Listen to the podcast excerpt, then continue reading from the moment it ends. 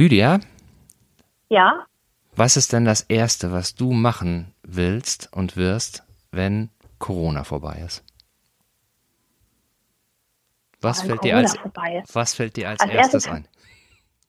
Als erstes fällt mir Wandern ein. Das tue ich jetzt ja zwar auch, im okay. Moment gerade ein bisschen weniger, aber, aber mal so richtig unbeschwert, irgendwo auch mit dem Zug und ohne Maske hinfahren und wieder zurücklaufen. So richtig, ja. Also mal richtig ohne Maske und irgendwo einfach zwischendurch Päuschen machen, irgendwo einkaufen können, irgendwas essen können, irgendwo sich reinsetzen können und was essen. Das wäre doch toll. Okay. Ja, also ja. letztendlich ist es ja, ist es ja das, was du, was du eh schon machst, aber dann noch unter anderen Voraussetzungen und ein bisschen unbeschwerter. Ja, vor allen Dingen unbeschwerter. Unbeschwerter, ja. Ja. Mhm. ja. Das wünschen wir uns alle. Das wünschen wir uns alle. Okay. Ja. Wollen wir loslegen? Jawohl. Okay. Ikerne Cast.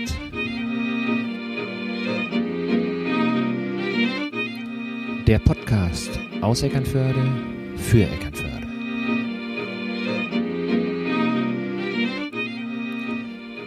Ja, hallo liebe Leute, schön, dass ihr wieder eingeschaltet habt zur nächsten Episode vom iKernecast. Ich begrüße euch, ich bin Holger und natürlich wieder an meiner Seite mein kongenialer Partner Sven. Hi Sven.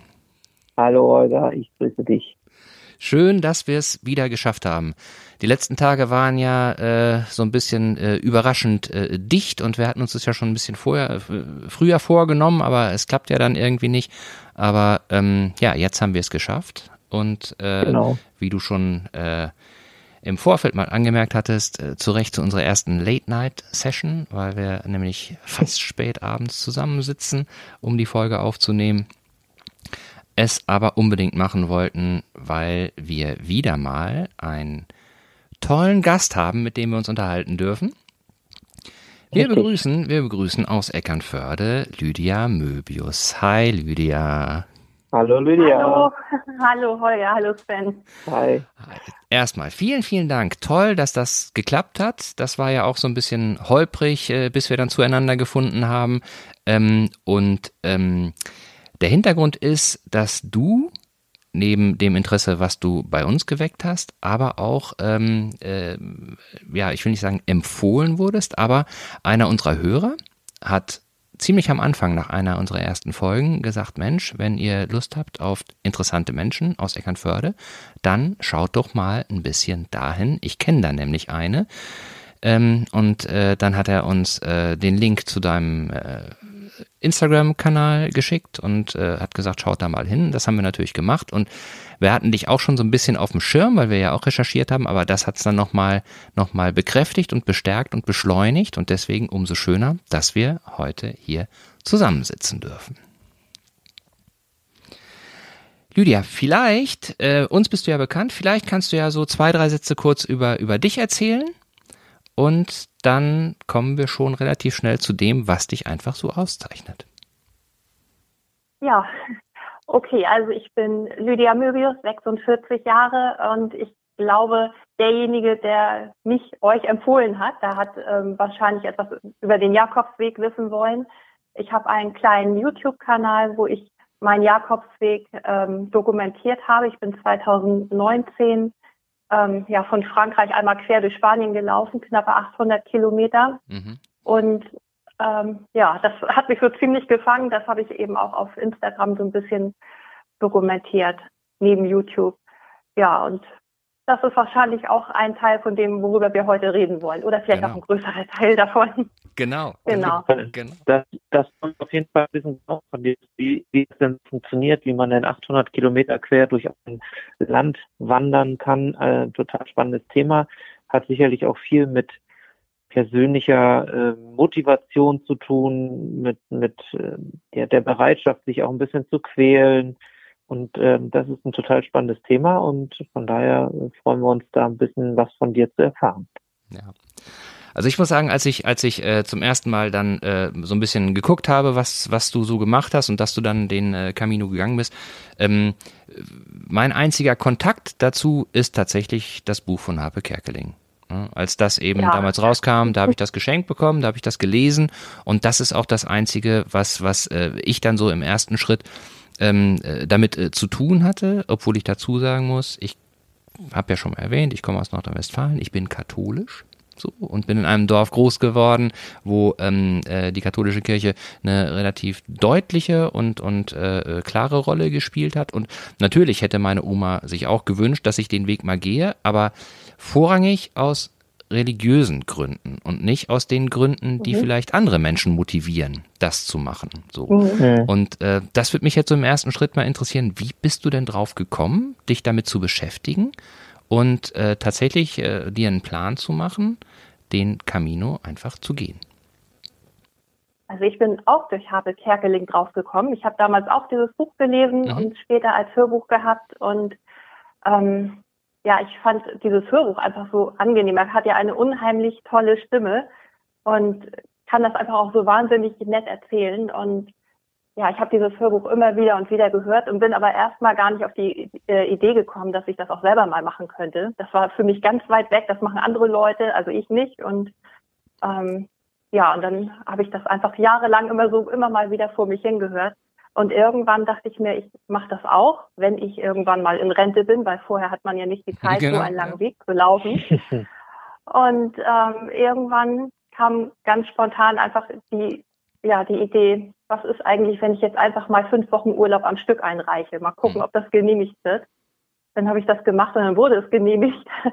Also es hat ein bisschen gedauert, es gab noch ein paar Rückfragen, aber dann wurde das genehmigt und dann stand dem eigentlich nichts mehr entgegen. Mhm.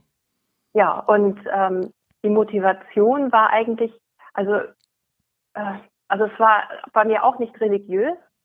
Ähm, ich war einfach so neugierig auf diesem Weg. Ich wollte diesen Weg gehen und ich war auch fester Meinung, dass dieser Weg etwas mit einem macht. Mhm. Und ich wollte es einfach wissen. Ich wollte das einfach mal alles sehen, was ich da so jahrelang in diesem Hörbuch immer gehört habe. Und mhm. ich wollte es einmal selber erleben. Mhm. Und ähm, ja, und so bin ich dann einfach gestartet, überrascht von mir selber, dass ich das jetzt doch mache, bevor ich in Rente gehe. Es dauert ja doch noch ein mhm. paar Jahre. Und ja, dann habe ich es einfach gemacht. Also im Nachhinein hört es sich so einfach an. Äh, vorher mhm. war es für mich tatsächlich so unvorstellbar. Das kann ich nicht, das machen andere, das machen äh, Menschen, die ganz, ganz sportlich sind oder die, die, ganz viel Zeit haben oder die ganz viel Geld haben. Ich mhm. hatte immer so im Hinterkopf, dass da habe ich Herkeling, der hat ja fast immer in ähm, Hotels oder in Pensionen ja. übernachtet. Muss man sich ja erstmal leisten können, nicht? Mhm. Und ähm, ja, das habe ich am Ende nicht gemacht. Also ein paar Nächte mal, aber überwiegend habe ich in den Herbergen geschlafen. Und von daher ist auch dieses Argument, äh, man hat kein Geld dafür, das kann man eigentlich auch nicht so gelten lassen. Nee. Also man muss es tatsächlich einfach mal in Angriff nehmen und einfach mal machen.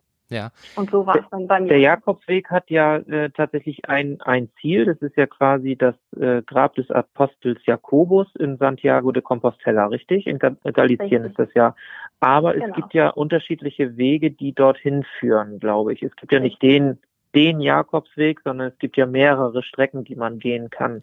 Äh, mhm. Oder Wege. Welcher, welcher Weg war das bei dir jetzt? Wo bist du gestartet? Bei mir war das der Camino Frances und der startet in Saint-Jean-Pied-de-Port in Frankreich mhm. vor den äh, Pyrenäen und dann ging es bis nach Santiago de Compostela eben. Mhm. Mhm. Und das sind bummelig 800 Kilometer dann gewesen? Genau, also in meiner Compostela, die man am Ende bekommt, steht 779. Mhm. Ähm, ich habe aber von, von anderen Pilgern gehört, die schon mehrmals gelaufen sind. Ähm, da stehen immer mal wieder unterschiedliche Zahlen. Ja, okay. Das kommt ja auch auf den Kilometer jetzt nicht. Nee, ich, das ist, glaube ich, ja, auch nicht so, äh, ja. der ausschlaggebende. Ah ja, okay. Mhm. Mhm. Ja. Also ich, eben wollte ich noch einhaken kurz, dass du eben gesagt hast, so ich mache das jetzt einfach mal. Ich kenne im ja. weiteren, ich habe im weiteren Bekanntenkreis zwei Menschen, die sprechen schon ganz, ganz lange davon, das zu machen. Und ähm, ja. bei denen liegt jetzt äh, äh, die Umsetzung nicht daran, dass sie beispielsweise aus äh, wirtschaftlichen Gründen irgendwie äh, da was regeln müssten oder so, sondern das ist alles im Grunde relativ safe so. Es fehlt irgendwie mhm. so ein bisschen der Schritt von der Planung oder ich sag's mal anders, vielleicht ist der Wunsch innerlich noch nicht so groß, dass sie es machen. Sie reden immer davon und sagen, ach, das wäre doch so mhm. schön so, aber dass sie dann den Schritt machen, So, das ist da noch nicht passiert und deswegen finde ich das, finde ich das äh, umso äh, beachtlicher und umso äh, bewundernswerter, dass eben bei dir das dann relativ zügig doch ging, obwohl der Wunsch ja länger so ein bisschen gegärt war, aber dass du dann einfach das gemacht hast und das finde ich ist eben auch schon ein Punkt. So, ähm, da hebst du dich schon von von vielen anderen ab, dass du es einfach einfach machst. Und ähm, hast du dich denn darauf äh, vorbereitet? Hast du denn auch äh, quasi richtig trainiert, um, um äh, zu gucken, dass du das hinkriegst? Oder bist du einfach losgelaufen und dann mal gucken, wie weit, wie weit mich die Füße tragen? Ja, ich hatte so ein paar lustige Ideen, vorher zu trainieren. Erstmal dachte ich, ich müsste meine Kondition verbessern und bin dann joggen gegangen. Mhm. Ähm, ich fühlte mich eher wie so ein kleiner nasser Sack, mhm. der sich da selber ich, durch die Gegend schleift. ja. Das ist ein anderes Thema heute. Anderes Thema. Ja, also aus heutiger Sicht würde ich ja sagen, das Beste, um sich aufs Wandern vorzubereiten, ist Wandern. Ja. Und ähm, das habe ich dann auch gemacht. Wir haben ja auch einen Jakobsweg hier in Eckernförde, also direkt vor der Haustür. Und wenn man den konsequent weiterläuft, landet man auch in Santiago de Compostela. Mhm. mhm. Und ähm, ja, dann bin ich den einige Etappen gegangen. Und ja, dann habe ich so eben mal ein bisschen versucht, dann waren es mal 15 Kilometer am Stück und dann mal 17 Kilometer und da haben mir auch die Füße schon ordentlich wehgetan. Das glaube ich, das glaube ich. Ja, und dann habe ich eben ja so ein paar Etappen ähm, hinter mich gebracht und dann ging es aber auch tatsächlich schon los. Ja, und das, ähm, das Joggen, diese Lauferei vorher, das war sicherlich nicht verkehrt, aber ich glaube, ich hätte einfach ein bisschen mehr wandern sollen, also lange Strecken laufen sollen. Mhm. Und ich habe am Anfang auch nicht die richtigen Schuhe für mich gehabt. Das war auch sehr ausschlaggebend. Mhm. Also ich bin in einem Fachgeschäft gewesen und habe ähm, berichtet, was ich so vorhabe. Und die haben mir so ganz schwere Bergwanderstiefel verkauft. Mhm. Die halten ein Leben lang und kann man wahrscheinlich noch vererben und sind unglaublich teuer gewesen und tollste Qualität. Aber die waren unheimlich schwer. Mhm. Und ich habe davon wirklich Rückenschmerzen bekommen. Und, ähm, du bist im Sommer gelaufen, ne? Du bist im Sommer unterwegs, bin, gewesen, ne? Genau, ja, ja Mai, Juni war es, mhm. ne? So. Mhm. mhm. Ja, na, ich habe aber jedenfalls zum Glück vorher nochmal schnell andere Schuhe organisiert. Ähm, die waren wesentlich leichter. Das waren ganz leichte, auch relativ günstige Trekking-Schuhe. Mhm. Und das war ein Segen. Das war Laufen wie auf Wolken. Und damit ging das wesentlich besser. Und ich bin auch wesentlich weitergekommen damit. Mhm. Also Schuhe vorher gut einlaufen natürlich, aber einfach auch die richtigen für sich dann ähm, kaufen. Das ist, glaube ich, auch ganz wichtig. Hm. Und wie, wie viel Gepäck hattest du denn äh, so im, immer bei dir? Also du bist ja, hast ja dann sicherlich im Zelt übernachtet oder? Nee, nee, nee, im Zelt nicht. Ähm, also ich habe ja in Herbergen geschlafen, aber ich hatte okay. insgesamt neun Kilo. Okay. Also mein mhm. Rucksack hat am Flughafen neun Kilo gewogen und das hat sich nicht großartig ähm, geändert unterwegs. Ja. Mhm. Okay, also immer in der Herberge dort auch verpflegt und dann im mhm. nächsten Step wieder weitergelaufen. Und ähm, genau. wie, wie weit waren so die Tagestouren, die du dann gemacht hast im Schnitt? Also immer, immer 15 also, Kilometer oder ganz unterschiedlich, auch je nach Wetterlage wahrscheinlich dann, ne? Ja, also Oder es war schon unterschiedlich. Hm. Genau. Also die erste Etappe, das war die hammerhärteste überhaupt, die es gibt. Die hatte gleich 28 Kilometer über die Pyrenäen. Und ähm, da war also am Gipfel auch richtiger, ja, es war ein richtiger kleiner Schneesturm. Ne? Okay. Es war hm. mitten, ob, obwohl mitten wir im Mai Sommer hatten, es war Mitte im Mai. Ja. ja, es war unglaublich kalt und ähm, die Etappe, die war wirklich sehr, sehr anstrengend. Es ging, ähm, ich glaube, 24 Kilometer bergauf Mhm. Nur bergauf und dann ging es nochmal ähm, drei, vier Kilometer sehr steil bergab. Und ähm, das war so die härteste Etappe. Und die kürzeste waren 16 Kilometer an einem Tag. Ja, und das war, also im Schnitt bin ich so um die 20 Kilometer immer gelaufen, zwischen 20 und 25 Kilometer am Tag. Mhm. mhm. Und wie kann man sich das vorstellen? Bist du denn da richtig in der Gruppe unterwegs? Startet man gemeinsam oder kann da jeder individuell für sich sagen, so, ich laufe jetzt los? da läuft jeder einfach los. Okay. Viele sind mit einem äh, Freund, mit einer Freundin unterwegs oder manche auch eben in größeren Gruppen, aber in der Regel sind das ja oft einzelne Personen. Mhm. Und ähm, ich war auch nicht alleine. Also bei mir hat sich kurzfristig noch ein Freund mit angeschlossen, der hatte ähm, dienstlich gerade eben die Möglichkeiten, so einen langen Weg zu gehen. Und der sagte dann einfach, finde ich toll, ich komme mit. Und mhm. dann kam er mit. Ah ja, prima. Das motiviert mhm. wahrscheinlich auch nochmal, auch nochmal einen Tick mehr, wenn man zu zweit ist, als wenn man da alleine unterwegs ist. Ne? ja, es hat alles so seine Vor- und Nachteile. Okay. Also, äh, natürlich kann man sich gegenseitig motivieren, aber wenn man nicht das gleiche Tempo läuft, dann kann es auch schwierig werden. Mhm. Mhm. Aber ich denke, es gab so Tage, ja, wenn der nicht gewesen wäre, ich glaube, dann hätte ich zwischendurch auch schon mal wieder abgebrochen. War echt, echt anstrengend. Ähm, ja, und dann gab es wieder Tage, wo ich dachte, meine Güte, ich wäre jetzt so gerne alleine. Mhm. Es ist einfach auch eine lange und intensive Zeit. Ne? Da muss man zu zweit auch wirklich gut miteinander auskommen Mhm. und äh, ja, muss man sehen, mit wem man dann gut laufen kann. Genau, ich könnte mir auch vorstellen, äh, das muss dann auch ein Partner sein, der auch mal aushalten kann, dass man mal nichts sagt, ne? So, weil ich bin wieder, äh, in jeder Folge muss ich das einmal erwähnen, dass ich ja seit kurzem wieder anfange zu joggen oder angefangen bin zu joggen. Aber es, äh, ich mache da eben auch die Erfahrung, nach einer gewissen Zeit, wenn so der erste körperliche Schmerz äh, weg ist, dann kommt man ja in so einen Rhythmus rein. So, und ich könnte mir vorstellen, wenn man eben morgens an, anfängt zu laufen, so, dann äh, ist man ja irgendwann bei, bei Beppo, dem Straßenkehrer, dass eben einfach der nächste Schritt der wichtigste ist. So, und dass man jetzt nicht äh, nach vorne guckt und sagt, jetzt muss ich noch zehn Kilometer, sondern einfach der nächste Schritt. So, und dann ist es ja auch, hat's ja irgendwie auch was, was Meditatives, so, ne? Und wenn man Ja, dann, und ja. wenn man dann jemanden hat, der irgendwie einen die ganze Zeit dann äh, vollquasselt oder vielleicht auch, auch äh, äh, bei irgendeinem Gedanken, den man gerade hat, so ein bisschen ablenkt, so, dann kann das ja. Ja. auch sich potenzieren, dass man irgendwie auch mal vielleicht denkt, Mensch, pff, äh, die Strecke jetzt gerne auch mal ein paar Meter alleine gehen können, so, ne? Ja, ja, das stimmt. Da muss man sich einfach gut absprechen, wenn man nicht alleine läuft. Mhm. Aber ansonsten habe ich auch die Erfahrung gemacht, man kann auch, auch wenn da ganz viele Menschen sind, Mhm. kann man trotzdem ganz alleine und in Ruhe für sich laufen. Mhm. Und sobald man das nicht mehr will, hat man immer jemanden griffbereit, der da ist. Und mit meinem äh, Wanderfreund, also wir haben auch unterschiedliche ähm, oder verschiedene Tage gehabt, wo wir dann jeder einzeln gelaufen Mhm. sind. Er mochte zum Beispiel total gerne noch vor Sonnenaufgang loslaufen. Mhm. Und ich hätte so gerne noch ein Stündchen geschlafen und Mhm. dann haben wir eben einige Tage ausgemacht, dass wir dann jeder für sich laufen und dann, meine Güte, wie rede ich denn heute? Was ist denn das für ein Deutsch? Bin sehr aufgeregt. Kein Problem. Ähm, ah, ja, bei YouTube schneide ich sowas dann ja immer gerne weg, ne? Können wir auch, Aber- können wir auch, machen wir aber nicht. Machen wir aber nicht.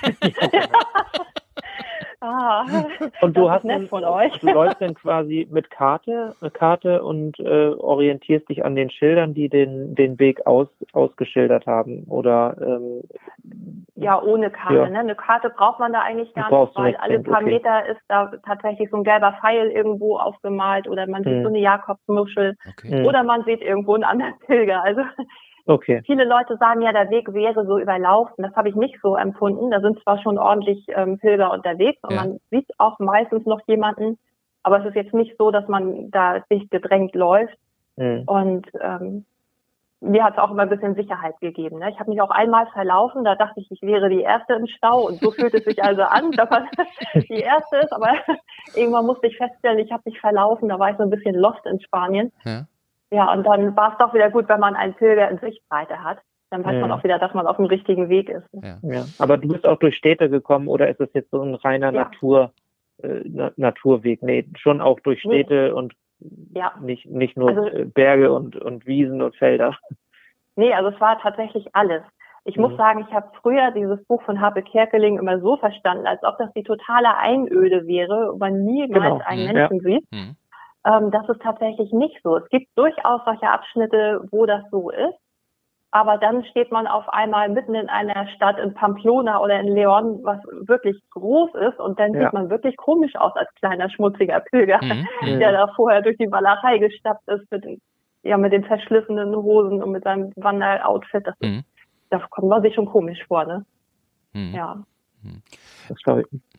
Zumal bei, Wie, wie, viel, wie viele Tage wart ihr denn jetzt, äh, also ja, wie viele Tage wart ihr unterwegs? Also, Ähm, Insgesamt? glaube ich, 33 Tage. naja. Und das Also von Loslaufen bis zum Ziel genau. 33 Tage. Genau. Das war für mich schon recht knapp. Also ich musste auch einige Etappen überspringen, weil ich zwischendurch krank geworden bin, dreimal. Oh, Und, dreimal. Ähm, dreimal, ja, also ja, was heißt krank? Beim ersten Mal in Pamplona war das, da konnte ich nicht mehr. Das war nach drei Tagen. Da haben Oha. mir die Füße so geschmerzt, ja. was wahrscheinlich darauf zurückzuführen ist, dass ich früher einfach ganz lange unbedingt ja auf hohen Schuhen durch die Gegend rennen musste. Ich glaube, ich habe 25 Jahre auf hohen Schuhen verbracht und das hätte so hackige Hausschuhe gegeben. Genau. Ich hätte, also ich, ja, also ich bin quasi mit hohen Schuhen festgewachsen und dann kamen eben diese flachen Schuhe und diese diese hammerlangen Strecken und es fühlte sich für mich an, als hätte mir jemand die Füße abgenommen, die Beine angespitzt und die Füße wieder draufgepackt. Hm. Also richtig, richtig schlimm. Da brauchte ich in Pamplona einen Tag Pause, bin dann ein Stück mit dem Bus gefahren, um die Zeit einhalten zu können und dann bin ich wieder weitergelaufen. Das gleiche ist mir nochmal passiert. Das war auch ein ganz seltsames ähm, Erlebnis. Wir wollten eigentlich viel weiter laufen, als wir gekommen sind. Und ähm, ich konnte aber irgendwann wieder nicht mehr laufen. Hm. Und dann kamen ganz viele Pilger, die liefen an uns vorbei und sagten dann so auf Spanisch oder auf Englisch schon, na, geht nicht mehr so gut, ne? Und ich dachte so, oh nein, das geht nicht mehr. Ich, also ich konnte nicht mehr. Mir liefen die Tränen vor Schmerzen. Und plötzlich steht da so ein alter Spanier vor mir. Und ich, also ich kann so ein paar Brocken Spanisch, aber nicht wirklich gut. Aber er hat mir ähm, irgendwie deutlich gemacht, dass ich mich hinsetzen soll, dass er meine Füße verarzten soll. Das muss man sich mal vorstellen. Ich mhm. würde keine äh, fremden Pilgerfüße anfassen.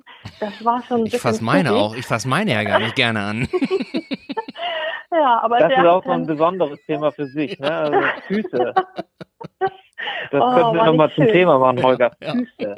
Müssen wir eine Podologin mal einladen. Ja. ja, jedenfalls hat er mich verarztet und dann ging es auch wieder. Und, aber da hatte ich eben auch einen Tag Pause und dann und einmal musste ich, ja, da hatte ich mir den Magen verstimmt. Das mhm. war auch nicht so schön. Aber man kann auch tatsächlich, äh, wie du eben schon gesagt hast, auch eine Strecke ruhig mal überspringen. Das heißt, den Bus nehmen und nicht jetzt zu Fuß diesen Weg gehen. Das ist am Ende nicht irgendwie, wirkt sich nicht negativ darauf aus, dass man dann das das nachher heißt, so, du bist ja gar nicht den Weg richtig gegangen, oder? Ja, es kratzt natürlich an der eigenen Pilgerehre. Ne? Mhm. Eigentlich wollte ich das ja nicht, auf mhm. gar keinen Fall. Mhm. Ähm, man kann das aber machen, nur wichtig ist, dass man die letzten 100 Kilometer tatsächlich zu Fuß läuft, mhm. weil okay. sonst kriegt man die Kompostela am Ende nicht. Mhm. Man ah, muss sich ja überall seine Stempel holen. Es gibt so einen Pilgerausweis und mhm. ähm, dafür gibt es Stempel an verschiedenen Stellen. Und ähm, ja, diese, diesen Ausweis, den äh, legt man am Ende in Santiago de Compostela an dem Pilgerbüro vor.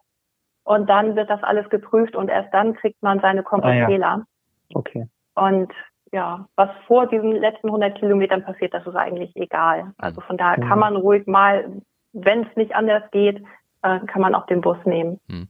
Und die letzten 100 Kilometer sind dann wahrscheinlich aber schon ein bisschen voller mit Menschen. Oder ist es da immer noch so, dass man da auch immer noch sagen kann, ich gehe alleine oder ist es da so ein bisschen. Ich erinnere das nämlich, dass das in dem Buch von Happe Kerkeling so war, dass, dass da eben auch schon so ein paar, ich sag jetzt mal, ähm, die, die, die Pilgerei äh, selbst eigen ausgelegt haben, dann eben ja, ja, die eben. letzten 100 Kilometer und dann. Ja. Ja, also man merkt schon, dass da ein paar mehr Leute sind. Also vielleicht bin ich zu einer wirklich guten Jahreszeit mhm. gelaufen. Ich fand auch da immer noch nicht überfüllt. Es sind schon noch mehr Pilger gewesen weil auf den letzten 100 Kilometern kommen auch die anderen ähm, Pilgerwege auf ja. diesen Camino Frances, ne? Und dann sammelt sich das da und ich habe, glaube ich, zwei oder dreimal so eine kleine Gruppe gesehen, wo ich gesehen habe, ach so, das sind jetzt so eine ähm, ja so eine Reisegruppen, die tatsächlich nur die letzten 100 Kilometer laufen, ja. wobei mhm. nur in ein Anführungsstrichen ja. zu sagen ist. Ne? Und ähm, aber auch da fand ich das okay. Aber dieses ähm, diesen Eindruck, den Habe Kerkeling da hinterlassen hat, den habe ich so eben auch nicht erlebt. Ich dachte, man läuft am Ende dicht gedrängt mit einer Million Pilgern durch den Eukalyptuswald und singt irgendwelche Pilgerlieder und dann taucht die Kathedrale vor mhm. einem auf und so. So ist es nicht, so ist es gar nicht. Also das erste, was ich in Santiago de Compostela gesehen habe von Weitem, war Decathlon. Okay. Und ähm, ja, also es hat ziemlich lange gedauert, bis man diese Kathedrale gesehen hat. Aber ja, aber es war trotzdem schon ein Erlebnis, ne? Das war schon toll. Ich kann mir auch ehrlich mal machen. Ich mhm. kann mir auch ehrlich gesagt nicht vorstellen, dass Leute jetzt einfach nur weil sie jetzt meinen, sie hätten den ähm, oder meinen müssen, sie, sie wären den Jakobsweg gepilgert, dahin fahren und 100 Kilometer laufen, nur um sagen zu können, ich bin den Jakobsweg gelaufen. Ich glaube, da steckt bei den meisten, die das tun, auch wirklich eine, eine richtige, ernsthafte Motivation dahinter, das ja. nicht nur die letzten 100 Kilometer zu tun, sondern eben wirklich schon auch dann einen längeren Weg.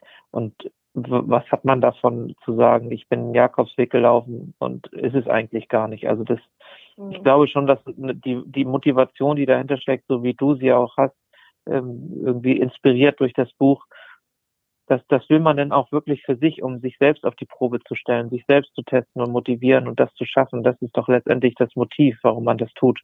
Also von daher denke ich auch nicht, dass da jetzt jemand sagt, so 100 Kilometer, jetzt habe ich es geschafft und gut ist. Aber mhm. gut, gibt vielleicht ja. solche Leute, aber die meisten werden es wahrscheinlich wirklich über diesen längeren, über die längere Strecke probieren. Ja, wobei ich muss sagen, ähm, dass ganz viele Leute den Weg gar nicht an einem Stück gehen.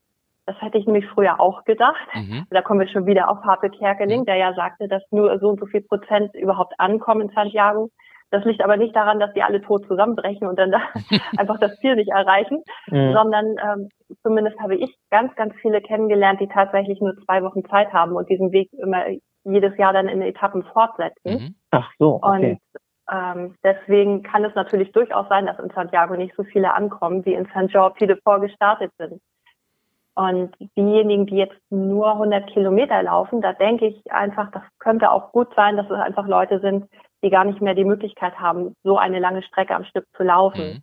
Ich hatte zum Beispiel zu der, äh, zu der Zeit damals einen ganz, ganz alten Nachbarn und der hätte den Weg auch total gerne gemacht, mhm. aber mhm. er konnte nicht mehr aus gesundheitlichen Gründen mhm. und war richtig so ein bisschen traurig und ich glaube, wenn der wenigstens noch die letzten 100 Meter, äh, 100 Meter, ja. 100 Kilometer hätte, hätte laufen können, das wäre für ihn schon toll gewesen. Ne? Und ja, muss man einfach auch mal gucken, welche Möglichkeiten man überhaupt noch hat, hm. zeitlich ja. oder ja. wenn es religiös ist, äh, wenn das religiös angehaucht ist, dann sind vielleicht auch die letzten 100 Kilometer wichtig oder man weiß es nicht. Ne? Es gibt so viele Gründe, da, die dafür hm. sprechen können. Hm das würde mich mal interessieren, dein Nachbar, was würdest du denn vermuten, was, was wäre denn seine Erwartung oder was hätte er sich davon versprochen, diesen Weg nochmal zu gehen? Wäre es ihm darum gegangen, selber für sich, sich selbst nochmal zu spüren oder äh, ist da vielleicht irgendwie so ein Erlösergedanke dahinter oder irgendwie sowas? Was ist dein hm, Gefühl dazu? Zu so? sagen. Also ich glaube, er hätte einfach gerne nochmal so sein Leben Revue passieren mhm. lassen, durch dieses meditative Laufen mhm. einfach. Könnte ich mir vorstellen. Ne? Der hat viel gemacht, der Mann, der hat mir ganz viel erzählt aus seinem Leben. Das ist übrigens ein Grafikdesigner und der hat äh, das Design vom kleinen Feigling ah, entworfen. Okay. So, ne? der, der ist das. Und der hat mir eben ganz viel von seinen Kindern erzählt und ja, seine Frau und ja, ja. Ach Gott, also ich war mal bei dem in der Wohnung, das sah wirklich aus, also er war Witwer und hm. ähm, oder er ist Witwer und ähm, da waren ganz alte Fotos von seiner Frau, wie sie noch jung war, ne? Also richtig schön, richtig toll. Mhm. Wie in so einer anderen Welt. So, ne? Und der hätte bestimmt, der hat bestimmt ein tolles Leben gehabt und könnte er diesen Weg nochmal gehen, würden da bestimmt viele tolle Erinnerungen nochmal hochkommen. Mhm. Mhm. Hat das, hat dieser Weg, also bist du quasi jetzt, nachdem du den äh, Jakobsweg gewandert bist, bist du, hast du dich verändert? Bist du jetzt eine andere Lydia als vorher? Ja, das hätte ich gar nicht wirklich gedacht. Also einerseits dachte ich ja schon oder war ja davon überzeugt, dass der Weg etwas mit einem macht. Und dann war ich da und dann dachte ich so, ich bin dann soweit, ne? Mach mal. Kann jetzt loslegen. Hm. Und es passierte die ganze Zeit gefühlt nichts, außer dass ich Schmerzen hatte. Also ich hatte jeden Tag Schmerzen. Dieser Weg tat so weh, und ich habe mich wirklich gewundert, dass es da ganz viele Menschen gab, die den schon zweimal gelaufen sind oder noch öfter. Mhm. mhm. warum machen die das? Die wissen doch, wie weh das tut. Ja. Und dann kurz vor Schluss, so drei, vier Tage vor Schluss, da kam das auf einmal wie mit so einem Holzhammer. Und ich wollte am liebsten gar nicht mehr wieder weg. Und das war danach ganz komisch. Also ich glaube, ich bin sehr minimalistisch geworden. Ich bin wieder nach Hause gekommen in meine Schickimicki-Wohnung, mhm. in meine ganz tolle Wohnung direkt am Windebüher, nur mit Blick aufs Wasser. Es war also ganz toll. So eine richtige schöne Wohnung eben. Und ich ähm, habe mich wirklich gewundert, mit wie viel Krimskrams man sich so umgibt, wie viel Zeit man aufwendet für unnötige Sachen. Mhm. Und das waren so ganz einfache Sachen, so der normale Alltag, den jeder von uns hat.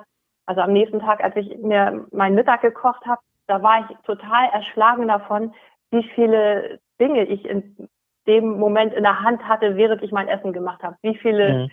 Töpfe, Pfannen, Utensilien, überhaupt Teller ich dreckig gemacht habe, für fünf Minuten essen und danach den ganzen Kram wieder abzuwaschen. Also man, man ist so lange daran gebunden. Auf dem Weg bin ich einfach nur gelaufen, habe mir irgendwo in irgendeiner Bar ein Bocadillo, also ein mhm. Brötchen mhm. geholt, habe gegessen und bin weitergelaufen. Es mhm. war alles so so viel einfacher, so viel leichter. Und mhm. ähm, unterwegs hatte ich auch am Anfang immer ja die Angst gehabt, dass mir irgendetwas geklaut wird. Mhm. Ne?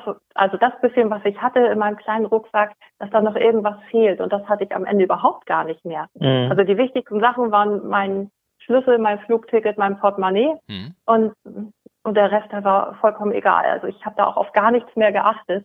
Und es ist natürlich nichts geklaut worden, aber so dieser ganze Überfluss, den man dann auf einmal spürt, wenn man wieder nach Hause kommt, das war schon heftig. Und das Erste, was ich gemacht habe, war, ich habe meinen Thermomix verkauft, dann mhm. habe ich mein Auto verkauft, dann habe ich die Wohnung gekündigt mhm. und dann habe ich ganz viel Kram einfach losgelassen und ähm, wollte dann eigentlich äh, in ein in so ein kleines Gästehaus ziehen. Also bei uns bei der Arbeit, wir haben so ein angegliedertes Gästehaus, mhm. wo es so, so wie so ein Studentenwohnheim kann man mhm. sich das vorstellen. Und dann dachte ich mir, oh Mensch, reicht mir eigentlich, so ein kleines Zimmer.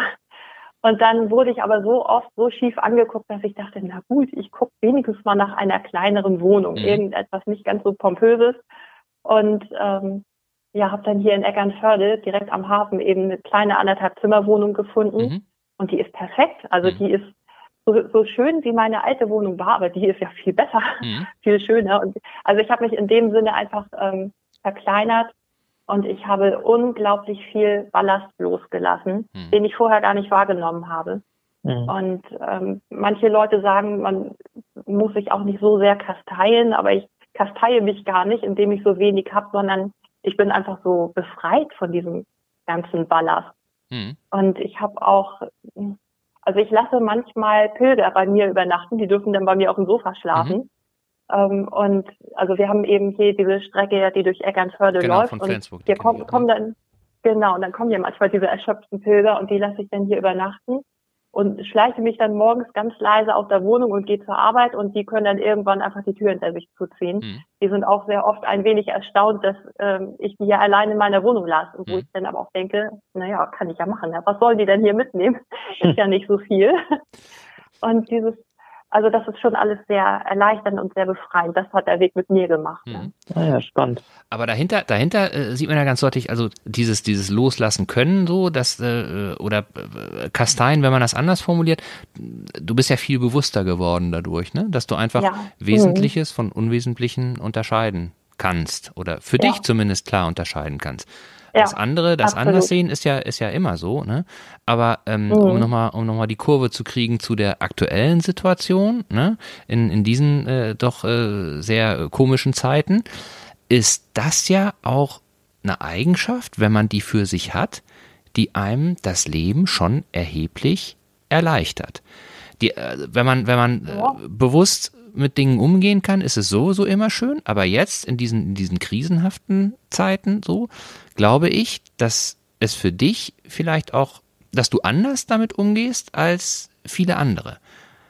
Würdest du das auch so sehen, wenn du in deinem Umfeld so guckst, dass, dass ähm, äh, du siehst, dass andere äh, mehr unter der Situation leiden? In, ich meine jetzt nicht irgendwie wirtschaftlich oder so, sondern, sondern so persönlich mhm. darunter leiden, als du mit dieser Erfahrung äh, als Pilgerin? Ach, ich glaube, das ist gar kein so großer Unterschied. Ich glaube, wo die Leute im Moment unterleiden, sind eben diese Kontaktverbote ja. und oder auch ja. gerade diejenigen, die Kinder haben. Ich habe ja keine Kinder, aber ich kriege es bei Arbeitskolleginnen zum Beispiel auch mit, wie schwierig das dann zu handeln ist mit der Arbeit, mit der Schule, mit Kindergarten und so. Und ähm, wenn Großeltern ihre Enkel nicht sehen können, also das das geht mir schon echt ans Herz. Mhm. Das finde ich richtig, richtig traurig. Ne? Also ich finde, das sind im Moment die schlimmen Sachen in dieser Zeit. Ne? Mhm. Ich meinte auch eher so dieses, weil du eben sagtest, mit den vielen Töpfen und so weiter, mit dem vielen Kram, die man rumstehen hat. Ich meinte eher so diese materiellen Sachen, ne? Dass man, dass man, mhm. äh, äh wenn man eben weiß, ich brauche die nicht, um die Dinge, die mich glücklich machen, irgendwie hinzukriegen, so. Und äh, mhm. wenn jetzt äh, eine Situation eintritt, wo ähm, äh, einfach so ein, so ein gnadenloser und bedingungsloser Konsum einfach so nicht mehr möglich ist, äh, ist es für dich ja nicht schlimm, weil du ja eh nee. diesen, diesen Konsumdrang so bedingungslos und vorbehaltslos ja eh vorher nicht hattest. So in die Richtung ging, ging nee. eigentlich so meine Einschätzung, ne? Ja, ja, nee, das stimmt tatsächlich. Also ähm, damit habe ich so gar keine Probleme, wenn ich wirklich irgendetwas dringend bräuchte. Es gibt ja auch immer noch das Internet. Mhm. Könnt ihr was bestellen? Na, aber Nein, so du gehst zum lokalen Händler. Du gehst immer zum ja, lokalen der ist ja nicht, Händler. Der ist ja, ja, natürlich nicht zum lokalen Händler, sofern er denn aufhat. Ja. Die bringen auch nach Hause hin. Eckernförde bringen alle Händler nach Hause. Ja. Ja. So, jetzt bist du in ja. Santiago de Compostela angekommen und bist ja. quasi ähm, auf dem Rückweg. Und hast du dich gefreut, auch wieder zurück nach Eckernförde zu kommen? Hattest du auch eine Sehnsucht nach Zuhause und Ostsee? Oder warst du so nee, überwältigt also, von Spanien? Also ich hätte am liebsten alle Viere von mir gestreckt, sodass man mich gar nicht in dieses Flugzeug reinbekommt. Ich wollte wirklich da bleiben. Ähm, was ich aber mit Eckernförde, ja, also Eckernförde ist mir schon sehr wichtig. Das habe ich gemerkt, als ich äh, dann auf Wohnungssuche gegangen bin und eben mit diesem Gedanken gespielt hatte, nach Kiel zu ziehen, da wo ich arbeite. Auch Gott, da habe ich mir dann kleine Wohnungen angeguckt und ähm, da habe ich erst gemerkt, wie verbunden ich jetzt schon mit Eckernförde mhm. bin, obwohl ich ja nicht gebürtig aus Eckernförde komme. Aber mhm. hier ist einfach so alles, was ich liebe. Ne? Das, also ich finde, dass Eckernförde schon von der Größe her total ideal für mich ist. Also keine Großstadt, aber eben auch nicht so ein kleines Dorf. Mhm. Ich liebe den Strand, ich liebe diese kleine Einkaufsstraße, ich liebe das nur und ich mag hier diese ganzen Wanderwege. Ich glaube, ich habe schon so eine Rille durch Eckernförde gelaufen. das ist also, ah, ich, also ich, doch, wenn, dann will ich doch bitte in Eckernförde wohnen. Mhm. Das ist schon toll. Ja, doch, hier fühle ich mich echt wohl. Mhm. Und äh, was, also klar, du hast gerade gesagt Wanderwege und kleine Stadt, mhm. aber gibt es etwas, wo du sagst, so das ist, das verbindest du ganz, ganz besonders mit Eckernförde, warum du hier auch nicht, nicht weggehen würdest? Also unabhängig jetzt von der Natur, die hier so ist, sondern dass, dass, dass vielleicht die Menschen oder das Flair, keine Ahnung, also irgendwas, irgendwas hält dich ja tatsächlich ähm, dann auch so intensiv an dieser Stadt. Mhm. Ähm, ja, die Menschen natürlich auch. Was ich hier ganz witzig finde, ist, ich meine, so ganz kleines Eckernförde ja nun doch wieder nicht. Aber man geht hier raus und man kommt nie wieder nach Hause, ohne nicht irgendwen getroffen zu haben. ne, also das ist schon, finde ich schon ganz toll. ja, in der Tat, ja. ja. Das stimmt, das stimmt. Ja. Und in dem Zusammenhang fällt mir natürlich auch ein, dass wir ja auch einen gemeinsamen Freund haben. Was ich aber auch ja, zu du meinst dem, bestimmt Jan Ole, ne? Genau, was ich aber zu dem Zeitpunkt, ja. als Jan Ole bei uns war, nicht wusste. Ich wusste das nicht. Ich habe das ja. erst im Grunde durch dich erfahren, weil wir uns mal unterhalten hatten so und äh, äh, ich wusste nicht, dass du äh, Jan Ole kennst, weil du nämlich auch genauso wie er, und jetzt hör zu Sven, plattdeutsches Theater machst. Oh. Oh. Sehr gut. hätten, wir auch, hätten wir auch diesen Podcast auf Plattdeutsch machen können, Holger. Ja, nee, ihr schon, ich nicht. ich kann das auch nicht so gut. Ich kann das nicht so gut wie, wie Jan Ole. Uh, deswegen bin ich ja überhaupt erst zum Theaterspielen gekommen, unter anderem deswegen. Ich wollte ja so gerne Plattdeutsch reden mhm. und ich wollte es immer lernen, aber ich habe es nie gelernt und ach man, ja, nee, ich, ich kann es nicht. Ich kann es gut auswendig nachplappern, das ja, aber so aus dem Bauch raus einfach so frei reden kann ich es auch nicht. Siehst du, Holger, jetzt hast du schon mal jemanden, mit dem du das Wir beide, wir beide üben dann. Ja. Wie, wie bist du ja. dann zum Theater gekommen? Wie, wie äh, ist da der Kontakt entstanden irgendwie? Ja, also nachdem ich auf die Idee gekommen bin, sowas zu machen, habe ich einmal gegoogelt und dann bin ich direkt auf diese Theatergruppe gekommen, mhm. habe da eine Mail hingeschickt und habe mich dann auch mit dem äh, Vorsitzenden direkt getroffen auf dem Käffchen dann hat er mir erzählt, wie das so alles vor sich geht und mhm. ich war gleich Feuer und Flamme und konnte mir dann auch direkt ein paar Proben angucken und äh, auch in der Stadthalle dann hinter der Bühne mal ein bisschen mit dabei sein und so. Das mhm. war schon ganz toll und dann bin ich direkt im Jahr darauf ähm, direkt mit eingestiegen und habe dann auch ein bisschen geschauspielert. Mhm. Und ja, so ist das dann entstanden. Ne? Und dann ist es auch so, wie Jan Ole letztes Mal sagte, wenn man einmal dabei ist, dann lassen die einen nicht mehr los da, ne? Dann muss man da immer weiter mitmachen. Ja, es macht ja auch Spaß und das ist einfach auch eine tolle Truppe, ne? Und das mhm. ist, ähm, ja, die sind, finde ich, schon sehr professionell. Da ist ja wirklich alles organisiert und geregelt. Da gibt es jemanden, der sich um die Technik kümmert und, und das Bühnenbild baut. Und mhm. dann ist da jemand, der die Maske macht. Und, mhm. und das ist, die sind da wirklich alle mit Leidenschaft dabei und das macht so viel Spaß. Und auch, dass die ganze Truppe so gemischt ist da sind ja sehr viele junge Leute mhm. und dann so mittelalte, so wie ich, und, mhm. und noch ein bisschen ältere. ja, und ähm, die sind alle sehr herzlich miteinander. Mhm. Ist ganz toll. Es gibt auch eine WhatsApp-Gruppe und Jan Ole schmeißt jeden raus, der aus Versehen Hochdeutsch schreibt. Deswegen, also man kann sich ganz doll ähm, vertun mit dem Plattdeutschen, das ist egal, wenn es total falsch ist, aber wehe, man schreibt Hochdeutsch, dann ist man gleich draußen. Ja, deswegen bin ich da ein bisschen vorsichtig. Da kann man ja nur die Daumen drücken, dass es tatsächlich bald wieder möglich ist, dass ihr auf der Bühne stehen könnt. Ja, das ja. ist ja schon jetzt eine wahnsinnig lange Zeit, wo ihr auch kein Theater spielen könnt. Ja. Ähm, können wir euch nur die Daumen drücken und dann schauen wir mal, ähm, Holger, dass wir dann beim nächsten Auftritt mal zuschauen, oder? Das auf jeden Fall. Das, das habe ich mir fest ja, ich bitte darum. Habe ich mir fest vorgenommen. Also ich weiß, ja, dass auf jeden Fall, ich auch. Mich Jan Ole mhm. vor, wann war das anderthalb, zwei Jahren, hatte er mir Bescheid gesagt, hatte er mich eingeladen. Da habt ihr mhm. äh, im, in der Stadthalle ich weiß nicht mehr, wie das mhm. Stück hieß. Habt ihr da gespielt, aber aus irgendeinem Grund habe ich da die Kurve nicht gekriegt und bin nicht da mhm. gewesen und habe mich hinterher dann mhm. wirklich geärgert, äh, dass ich nicht da war. Und äh, ja, jetzt mit Jan Ole und mit dir müssen wir das ganz unbedingt. Bei so viel Prominenz in der Truppe, da müssen genau. wir absolut müssen wir hin. Ja, genau. Und Nein, also es lohnt sich, es lohnt sich wirklich. Ne? Auch wenn man vielleicht denkt, hm, naja, Plattdeutsch, Theater ist eigentlich nicht so meins. Aber also viele meiner Arbeitskolleginnen waren äh, bei einer Aufführung dabei mhm. und die waren am Ende so begeistert, die haben tatsächlich noch Karten für Freunde und Familie gekauft mhm. und das dann zu Weihnachten verschenkt. Also es ist wirklich, wirklich lustig. Ich kann es nur empfehlen. Es war auch zuletzt so, hatte er mir auch gesagt, wenn du kommen willst, ne, dann musst du dich zeitig mhm. drum kümmern, weil die Karten ratzi ja. fatzi weg sind. Weil sich das schon ja. rumgesprochen mhm. hat und, und äh, ihr da schon so eine Fanbase habt hier in Eckernförde und Umziehen. Ja. Und nun ist ja die ja. Stadthalle auch, äh, wird ja auch saniert. Die ähm, ist ja jetzt, glaube ich, Mitte des Jahres soll die ja, glaube ich, wieder eröffnet mhm. werden. Ähm, das heißt, ihr habt wahrscheinlich auch nochmal ein bisschen professionell oder bessere ausgestattetes äh, äh, ja, Infrastruktur dort. Das zieht vielleicht ja auch nochmal den einen oder anderen mhm. Besucher. Also da müssen wir uns vielleicht jetzt schon um Karten binden. Ja, ja, vielleicht jetzt. Vielleicht ja. Jetzt schon. Ich weiß gar nicht, ob wir dieses Jahr überhaupt ein äh, Stück einüben. Also wir kriegen das meistens so im, im Frühjahr dann zu erfahren. Ja. Mhm. Und ja, ob das dieses Jahr klappt und ob da jeder eine Rolle kriegt. Also die jungen Leute kriegen immer eine Rolle. Mhm, mhm. ne, und bei den anderen muss man gucken, je nachdem. Es sind ja sehr viele, die gerne Schauspielern. Ja. Und es sind aber nicht immer so viele Schauspieler oder so viele Rollen in ein Stück. Da muss man ja. immer so ein bisschen gucken. Ja. Bis jetzt hat das aber, glaube ich, immer ganz gut gepasst. Ja. ja. Da drücken wir auf jeden Fall die Daumen. Genau. Hättest ja, du denn, danke. hättest du denn in diesem äh, Sommer überhaupt äh, Zeit, Theater zu spielen? Wenn alles normal läuft? Ja, ja, jetzt wieder ja. Ich hatte eigentlich was anderes geplant und wollte mich deswegen ausklinken in diesem mhm. Jahr. Ich wollte nämlich eigentlich von zu Hause aus, beziehungsweise von Kiel aus nach Santiago de Compostela laufen. Mhm. Und ähm, habe mich dafür auch schon vier Monate freistellen lassen, okay. aber unter den jetzigen Bedingungen, äh, ich glaube, das ist mir zu heikel. Hm. Das mache ich dann wahrscheinlich. Das kann ich mir auch nicht vorstellen, ja. Hm. Dass das klappt. Ja, leider. schade. Ja. Aber dann, dann, wärst du, dann wärst du äh, in, in, Kiel losgelaufen und dann.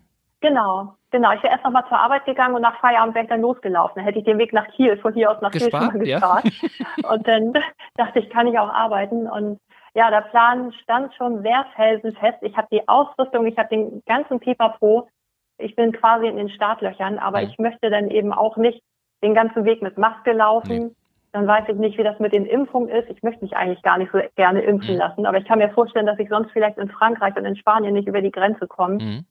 Äh, dann sind vielleicht Quarantänezeiten zu berücksichtigen mhm. oder man weiß ja auch nicht, wie die Situation bis dahin ja, ist. Ja, sehr undurchsichtig. Ne? ja. Mhm. ja, und ach, das sind so viele Sachen, die, die dagegen sprechen in diesem Jahr. Total blöd, mhm. aber gut vielleicht klappt es nächstes oder übernächstes Jahr. Ne? Hm. Schauen wir mal. Wie lange wärst du dann unterwegs gewesen für die Strecke? Ich hätte vier, vier Monate Zeit gehabt. Das ist ein bisschen knapp. Ähm, da hätte ich 30 Kilometer am Tag laufen müssen. Mhm. Also es sind insgesamt 3500 Kilometer. Und ähm, das ist ja, schon stramm. Wahnsinn. Ja. Ja, man muss natürlich auch immer gucken, wie es mit der Arbeit passt. Ne? Das ist mir natürlich wichtiger. Also Klar. ich kann da nicht unendlich weg sein und deswegen meinen kompletten Jahresurlaub hätte ich dann genommen und dann den Rest eben per Freistellung. Mhm. Und da muss man eben gucken, dass man jetzt nicht ähm, alle Grenzen sprengt. Mhm. Ja, klar. Und- Ja, klar. Ja. Aber, dann Sonst wäre ich natürlich gerne noch länger gelaufen. Ja. Ja, danke. mhm. Fürs nächste Jahr dann vielleicht. Also in der Hoffnung, Ja. dass es dann besser aussieht, ja. ja, Mhm. Mensch. Aber äh, nochmal, dreieinhalbtausend Kilometer, also vier Monate, viel, viel weniger. Ist es in, in kürzerer Zeit überhaupt zu schaffen? Ja, ich fürchte nicht. Nee, also ne? ich Weil man ist Nee, ja auch ich nicht glaube, jeden Tag gleich drauf irgendwie. Man schafft mal mehr, mal Eben. weniger und Eben, und wir haben ja, ich meine, hier haben wir zwar unser schönes flaches Land, aber wenn es dann bergauf geht, dann äh, sieht das schon anders aus. Ja. Ne? Also Frankreich ist doch nicht ganz so platt wie Norddeutschland. ja. Und ähm, dann weiß ich ja eben auch schon aus Erfahrung, man fällt auch zwischendurch mal aus, weil irgendwie was Mhm. ist, ne? man ist krank oder keine Ahnung. Ähm, ja, muss man alles mit einrechnen. Aber da auch, äh, also auch da hätte ich mir jetzt gedacht, wenn es irgendwann zwischendurch mal gar nicht geht, dann muss ich mich eben zwei, drei Tage erholen und Mhm. dann würde ich dann wieder das Stück mit dem Zug fahren oder mit dem Bus fahren, je nachdem, wie viele Tage ich verliere. Hm. Na, und ja, Also wenn also du diese. Strecke gelaufen bist, dann müssen wir nochmal sprechen. Das auf jeden Ja. Fall. Das auf jeden Fall. Ja, das dauert wohl noch ein bisschen. Ja. Ja, Ja. ja. Prima. Ja, aber dafür könnte ich ansonsten jetzt ja Theater spielen, Ja, falls es ja. denn dieses Jahr klappt. Ach Mensch, Mhm. da müssen wir wirklich mal, mal abwarten. Also ich habe ehrlich gesagt nicht große Hoffnung, dass dieses Jahr das alles noch so richtig hinhauen wird. Weil ich Nee, glaube, ich weil ich glaube, dass das auch, wenn jetzt Öffnungen da sind, erstmal erstmal andere Sachen vielleicht dran sind und ich glaube, mit Veranstaltungen und so wird das noch ein bisschen schwierig. Ja. Aber Ja, es ist ja auch schwierig, allein jetzt schon zu proben. Wir müssten ja auch irgendwann im Frühjahr dann mal anfangen zu proben. stimmt. Und wenn man so viel ähm, beachten muss und auf Abstand achten muss, das ist natürlich Bringt auch dann nicht auch immer keinen Spaß. einfach. Also, ja, ja. Nee. Ich denke, denke auch, das wird uns jetzt noch das ganze Jahr beschäftigen.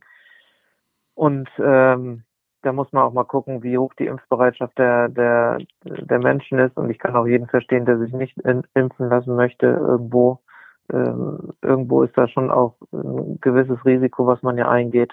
Also zumindest glaube ich, glaube ich, dass es nicht ganz ohne ist. Ähm, tja, es wird, wird glaube ich, nicht, nicht ganz einfach. Hm. Keiner weiß so richtig, was passiert und keiner hat eine Lösung. Ja. Wenn sie eine hätte, dann hätte sie bestimmt schon jemand gesagt. Genau. müssen Richtig. einfach irgendwie zusammen Ja. da dranbleiben und durchhalten. Was aber auf jeden Fall in diesem Jahr weiterhin funktioniert, Holger, ist die nächste Folge unseres Podcasts, sicherlich in der nächsten Woche. Das stimmt, das stimmt. Da sind wir auch dran und hoffen, dass wir auch wieder so einen äh, interessanten und spannenden Gast haben. Wir müssen da nochmal unter vier Augen drüber sprechen. Aber, Genau, aber für den Moment, Lydia, vielen, vielen Dank, dass du Zeit gefunden hast und dass du Lust hattest, mit uns zu sprechen und dass wir auch ein Stück weit mal, wie unsere Hörer, einen Einblick bekommen haben, was es eigentlich bedeutet, so die Entscheidung zu fällen, ich laufe den Camino und was da alles so dranhängt. Und wieder mal ein Beweis dafür, was für tolle Menschen hier in Eckernförde vor unserer Haustür, Haustür einfach so mit uns leben. Oder Sven? Auf jeden Fall. Ganz herzlichen Dank, Lydia. Ja, ich danke auch für die Einladung und auch demjenigen, den ich ja gar nicht kenne, der mich da so empfohlen hat. Ja, Ähm, ja. hat Spaß gemacht. Schön, toll, gut. Da kann, Ja. äh, weil, weil Sven sich so ein bisschen um, um äh, diesen ganzen äh, Internetkram kümmert, äh, kann er vielleicht gleich noch, kann er sich gleich nochmal, äh, kann er nochmal gucken, wer das denn war, ne? Und äh, kann Ja. dir vielleicht dann nochmal, vielleicht kannst du den ja zuordnen. Und dann, wir bedanken uns auf jeden Fall auch bei ihm für den Tipp. Auf jeden Fall. Lydia, eine Frage noch. Ja. Wenn jemand gerne dich äh, verfolgen möchte, in Anführungsstrichen, bei Instagram oder auch auf deinem YouTube-Kanal, wie findet er dich Mhm. denn dann? Äh, also mein YouTube-Kanal heißt Lü, Ausrufezeichen, also LY, Ausrufezeichen. Mhm. Und auf Instagram heiße ich Lydia M74. Also aufschreiben, notieren oder wie auch immer. Okay, das ähm, stellen wir in die Shownotes auf jeden Fall rein. Das stellen wir in die Shownotes, weil das ist ja sicherlich spannend, wenn du da jetzt tatsächlich irgendwann mal wieder einen, einen neuen Jakobsweg gehen solltest, dich da ähm, zu begleiten oder wie auch immer, das mal sich anzuschauen, wie das, wie das so tatsächlich vonstatten geht, ist sicherlich ganz toll. Ja. Prima, vielen Dank. Vielen Dank. Gerne. Und ich hätte auch schon eine Idee wieder für den, für den Namen der Folge. Lydia läuft. Ja, gute Idee. Oder? Einverstanden? Ja. ja, sehr gerne. Dann machen wir das so. Klasse. Lydia, hab vielen Dank und ähm, ja, liebe Leute, ihr könnt gerne äh, wieder Kontakt zu uns aufnehmen über die bekannten äh, Kanäle und insbesondere habt ihr heute gesehen, dass wir ähm, es immer spannend finden, wenn wir von euch eine Rückmeldung kriegen, äh, dass ihr vielleicht auch Vorschläge habt, äh, welche Menschen auch interessant äh, für uns und für euch und für Eckernförde sein könnten. Dann lasst es uns gerne wissen über, so Sven, jetzt musst du mir nochmal helfen. Genau, ähm, ihr könnt uns erreichen über unsere Webseite https ikerne-cast.de oder über unsere sozialen Medien auf Instagram und auf Facebook. Dort ist unser Nickname ikernecast. Und über die Kanäle könnt ihr uns erreichen, da könnt ihr uns folgen, könnt ihr liken, könnt ihr kommentieren und uns gerne auch eine Rückmeldung geben zu dem, was wir hier so veranstalten. Prima. Ja. Dann macht's gut. Vielen Dank macht's nochmal. Gut. Schönen Abend. Bis Oder nächste Woche. Genau, bis dann. Tschüss, tschüss. Danke, Lydia. Tschüss.